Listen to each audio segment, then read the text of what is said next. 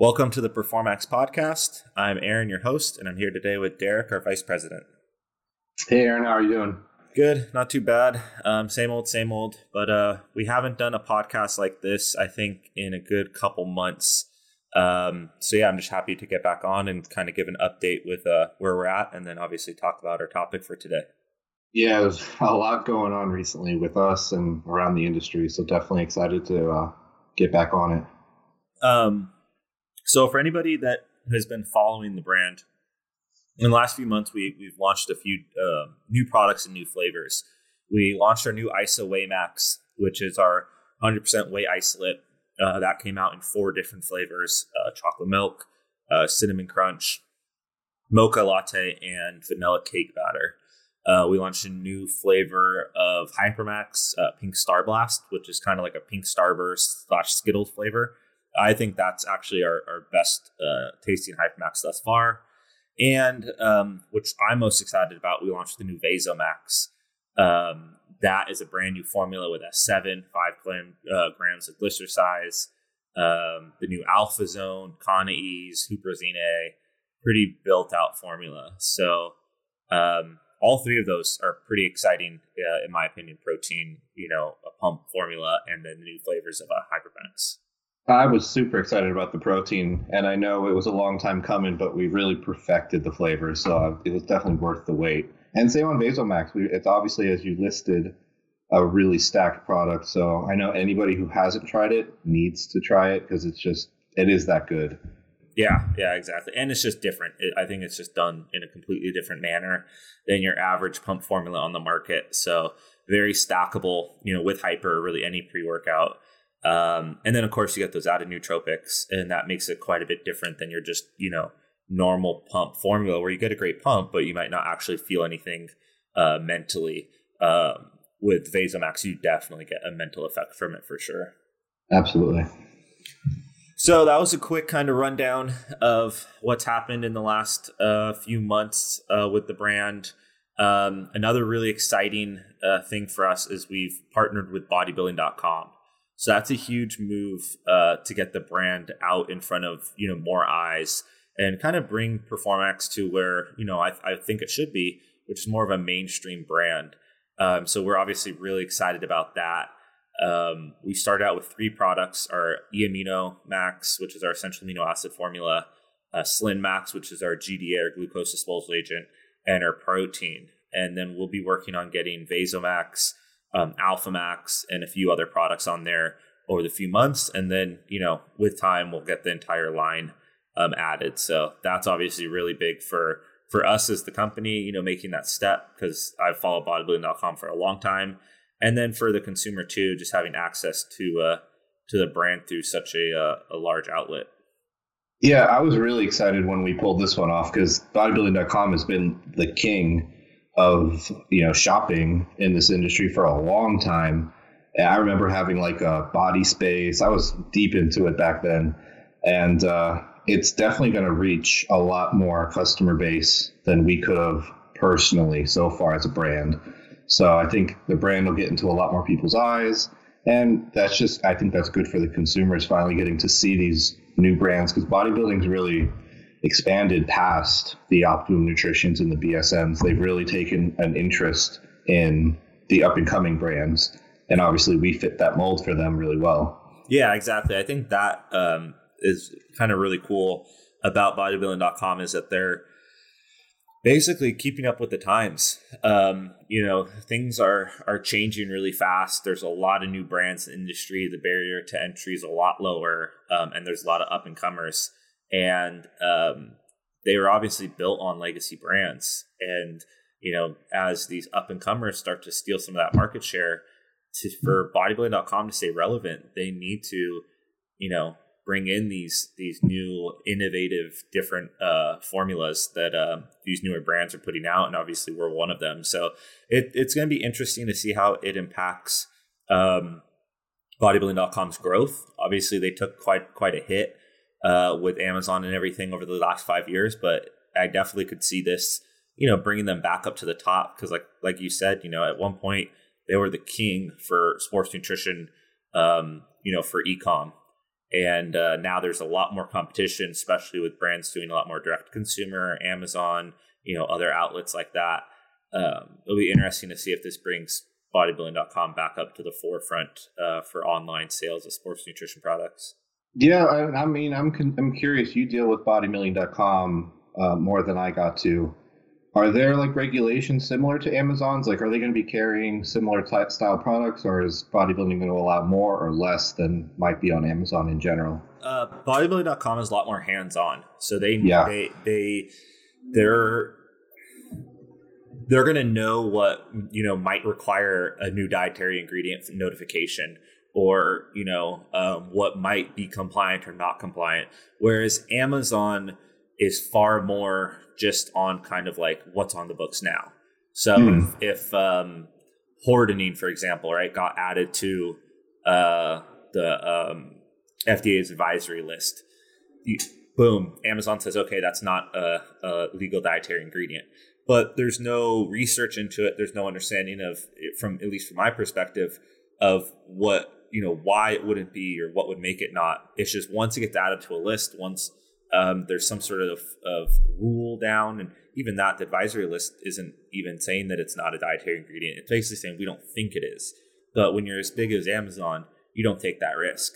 Um, on the other hand, there's probably a whole bunch of other ingredients that are flying under the radar that are totally easy, you know, totally being sold on Amazon with no problem at all, just because that ingredient hasn't made it on some sort of list yet. So in that sense, you know, bodybuilding.com would say, look, whether or not the FDA said anything about this ingredient, we know this would require a new dietary ingredient notification. Um, this isn't compliant. We're not going to carry it. Amazon will carry it up until the point that someone says, okay, you can't carry, you know, you can't have this ingredient, and then then you know Amazon will pull it. So it's just right. them being a, quite a bit more hands on. You know what I mean? Right. Well, both two trustworthy sources, obviously looking to their end consumer, you know, as the priority and not taking anything in just for the sake of it. Yeah, exactly.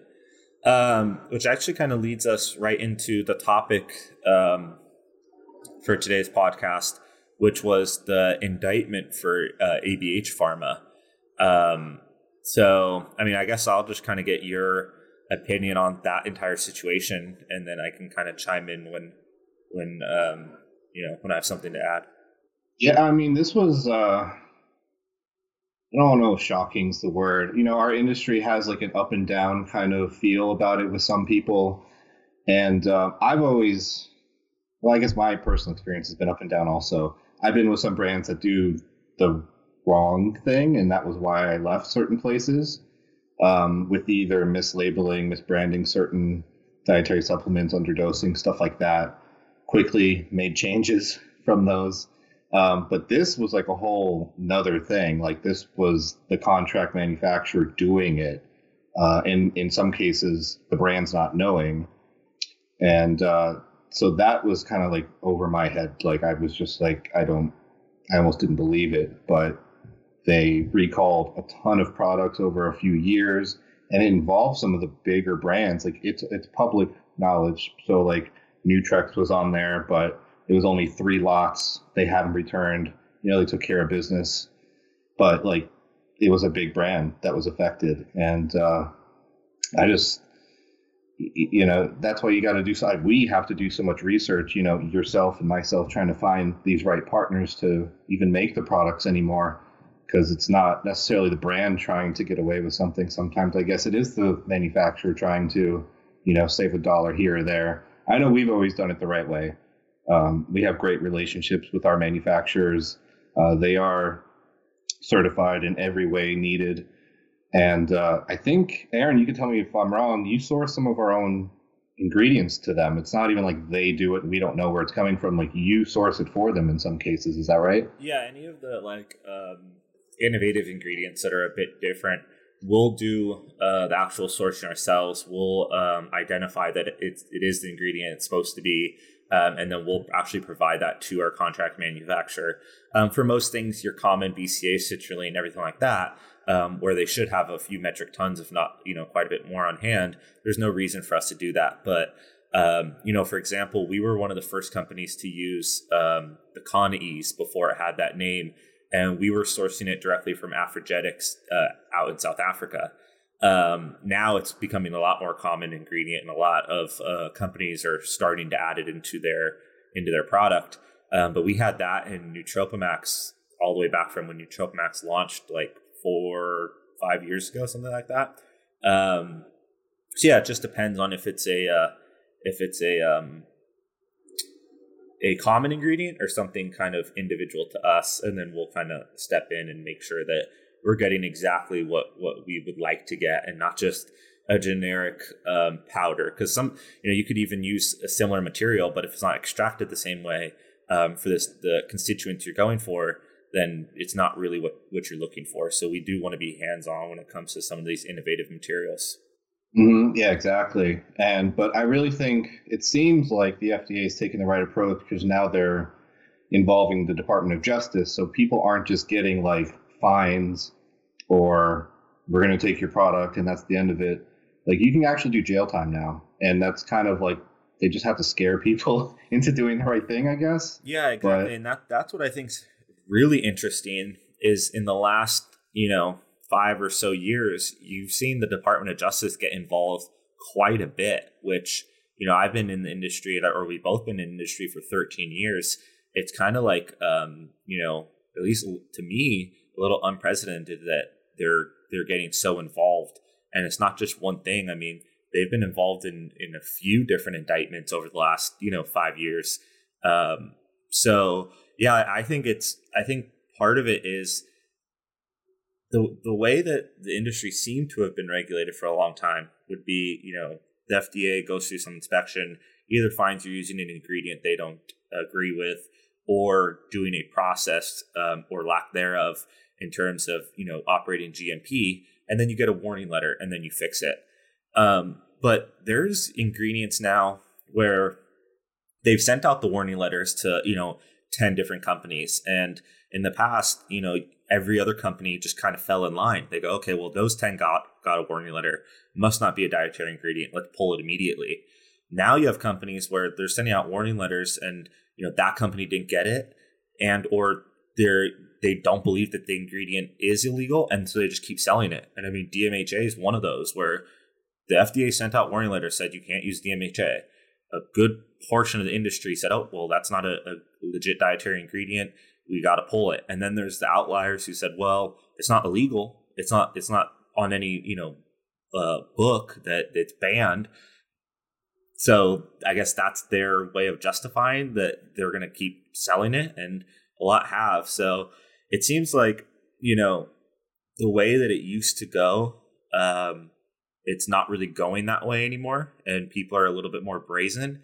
And so now you have you know the Department of Justice coming in and trying to make a pretty big deal about this to like kind of like what you said, kind of hopefully scare some people straight um, and not kind of push the envelope as much. I mean, going back to that whole sending a warning letter, you know, getting getting your stuff squared away. I think ABH got like five or six warning letters and still never fixed the issues.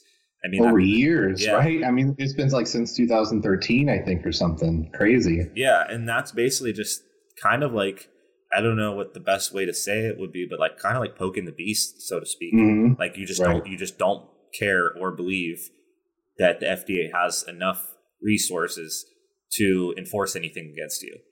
And um, then some, something like this drops, and now not only does it affect you know ABH, it affects 800 and some odd companies that were manufactured there. So um, it is interesting, and I do think I think this is a better way to go about um, regulating the industry.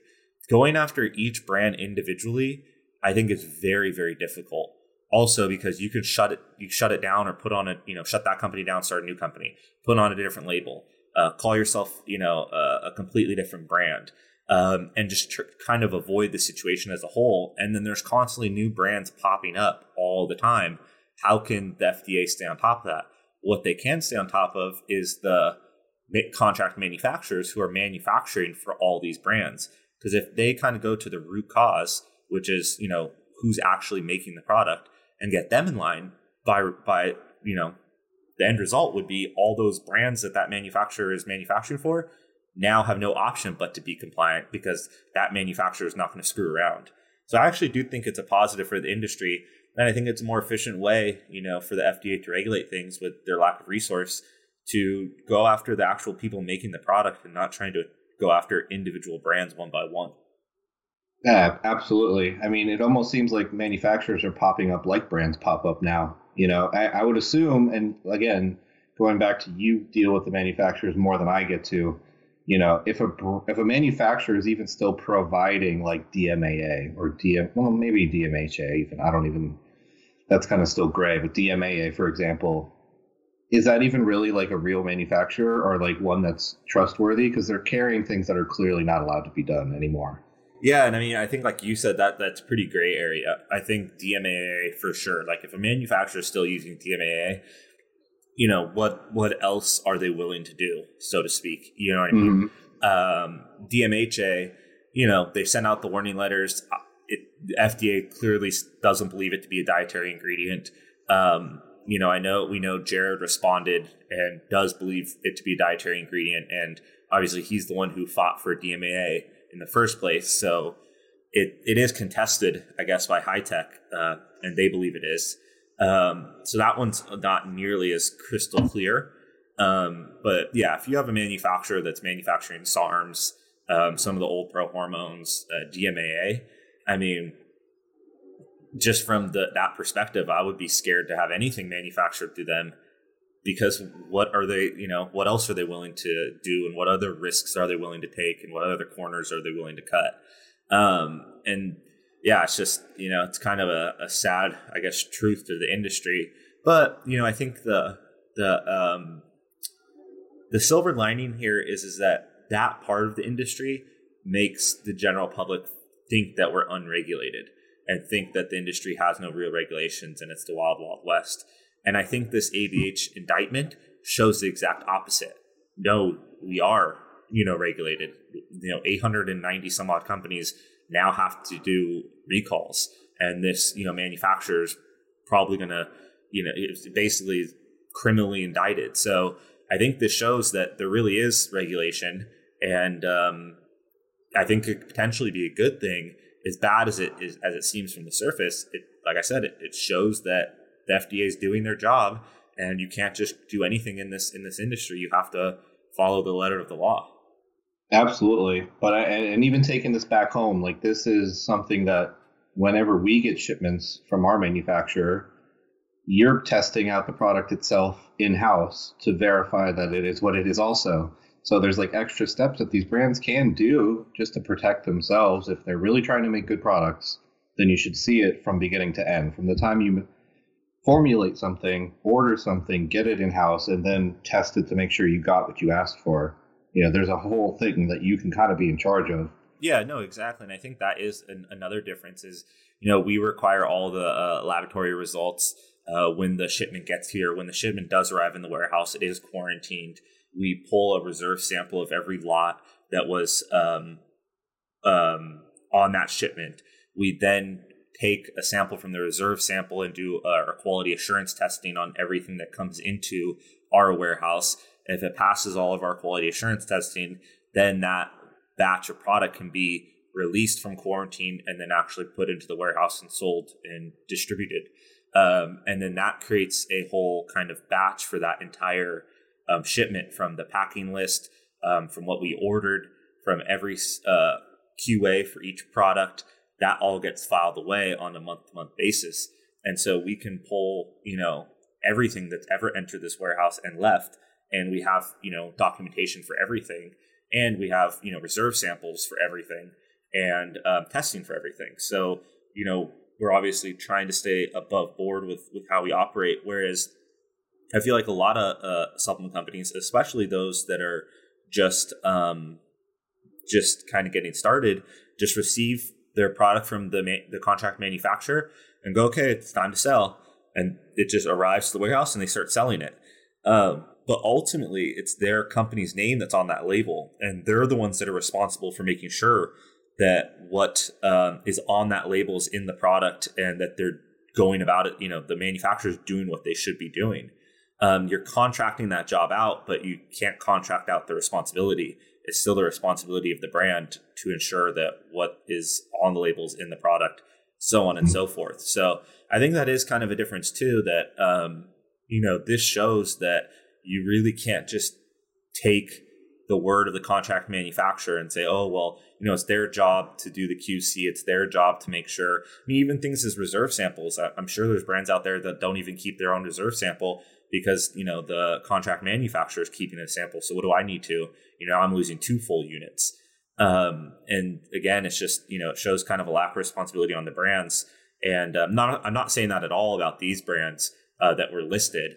Um, you know, because there are some really good brands on there. And, you know, even like you mentioned, Nutrex, I think two out of three of those batches were actually returned back to the contract manufacturer because they didn't meet their specifications, uh, mm-hmm. something along those lines. So obviously they were doing what they were supposed to. Um, I'm just talking more in generalities of the entire industry that this really shows that, you know, um, it's the responsibility of each brand owner and, you know, their, their team to make sure that they're working with the right people and that they're just not taking um, you know, the word of the contract manufacturer, but they're actually double checking everything and making sure it is what it, it should be. Exactly. So, um, cool. Is there any other um, points that you wanted to make about this indictment?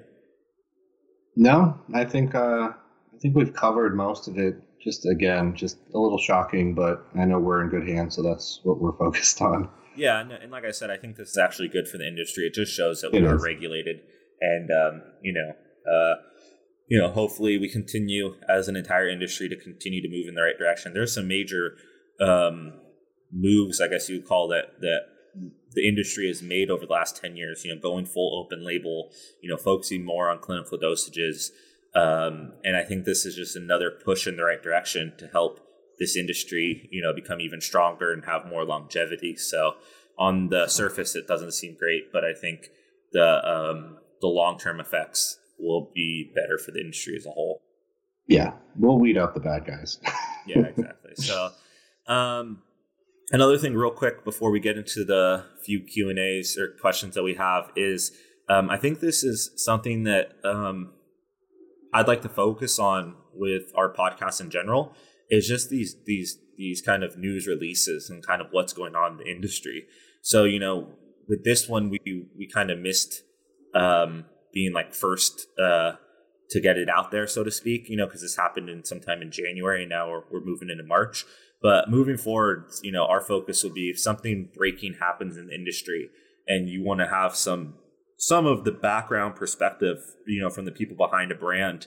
Um, that's what I'd like to get from this podcast is kind of giving you guys our industry perspective and what we feel um, is the truth behind, you know, any of these news uh, releases and things like that. So we'll do a better job of uh, staying up to date and kind of giving you guys that info uh, from the back end. Mm-hmm. Absolutely. Do but I do. The, the three I, questions? Yep, I do have a few questions here for you. So Tyler from Washington, he was curious why you didn't use citrulline or agmatine in your Vasomax formulation. Um, I think the reason the reason that we didn't use citrulline or agmatine is twofold. It's it's in pretty much every pre workout nowadays. Almost every single pre workout has you know three to six grams citrulline, five hundred to a gram of agmatine um, it's just very, very common uh, pump ingredients. Um, and with Vasomax, we wanted to do, you know, we, we wanted it to be different than every other pump formula, but we also wanted it to be very stackable with every pump formula. So with Vasomax, it stacks perfectly with Hypermax. Um, Hypermax already has six grams of citrulline. In my opinion, you know, that's getting close to the ceiling of, of you know, added benefits for citrulline itself. Like, could you take eight? Could you take 10? Could you take 12 grams? Sure. Are you really going to get any real added benefit? I don't personally think so. I think six is pretty much the high end. So there's no reason to, you know, kind of double down and add more. So we wanted to go about it a different route. And so we use five grams of GlycerSize, which is probably one of the highest doses on the market. And GlycerSize or glycerol isn't in Hypermax at all. So it allows a completely different pathway to increase muscular fullness and the pump um, by that having that hyperhydration effect that you don't get in Hypermax. Um, Hypermax already has agmatine at a full gram. Um, again, I, I, think that's the upper side of, of an agmatine dose. So we wanted to do something new and different, kind of like the S7. Um, Vaso 6 is actually in both uh, formulas, but Vaso 6 has a, a dose of anywhere from 300 to 600 milligrams. So if you're taking just Hypermax by itself, you're getting that, that 300 milligrams. But if you add in that Vasomax, you're bumping it all the way up to 600 milligrams, which is kind of like its max dose. So that's the reason that we allowed Vaso to be Vaso 6 to be in both formulas, is because Hypermax, while it uh, provides a like a really solid dose, you technically can go to 600 milligrams. So there was a reason to include it in both. Um, but the main reason is just so that there's there's not a whole lot of overlaps with Hypermax, but not just Hypermax. Like I said, almost all other pre workouts out there. Um, we just didn't want it to overlap. We wanted it, there to be real synergism between your Vaso and whatever pre workout you choose, not just doubling up on everything that's already in your pre.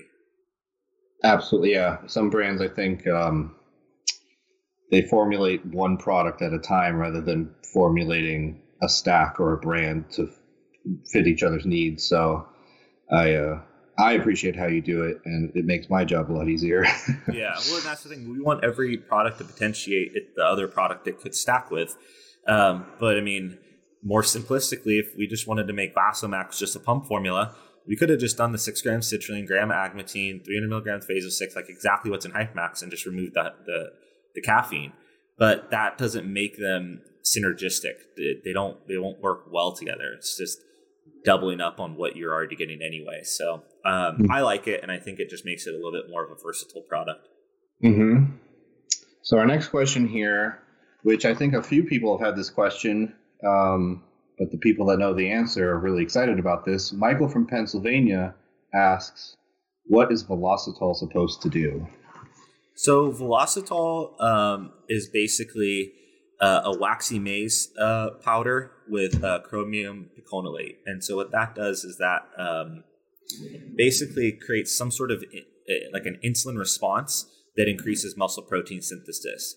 Um, so what they've shown is when you added two grams of velocitol with uh, I think it was 20 grams of just whey protein, um, muscle protein synthesis was actually doubled. Um, so what we wanted to do with uh, ISO Whey Max is give some something a little bit different about our product. Like what would make our protein better than the next protein on the market?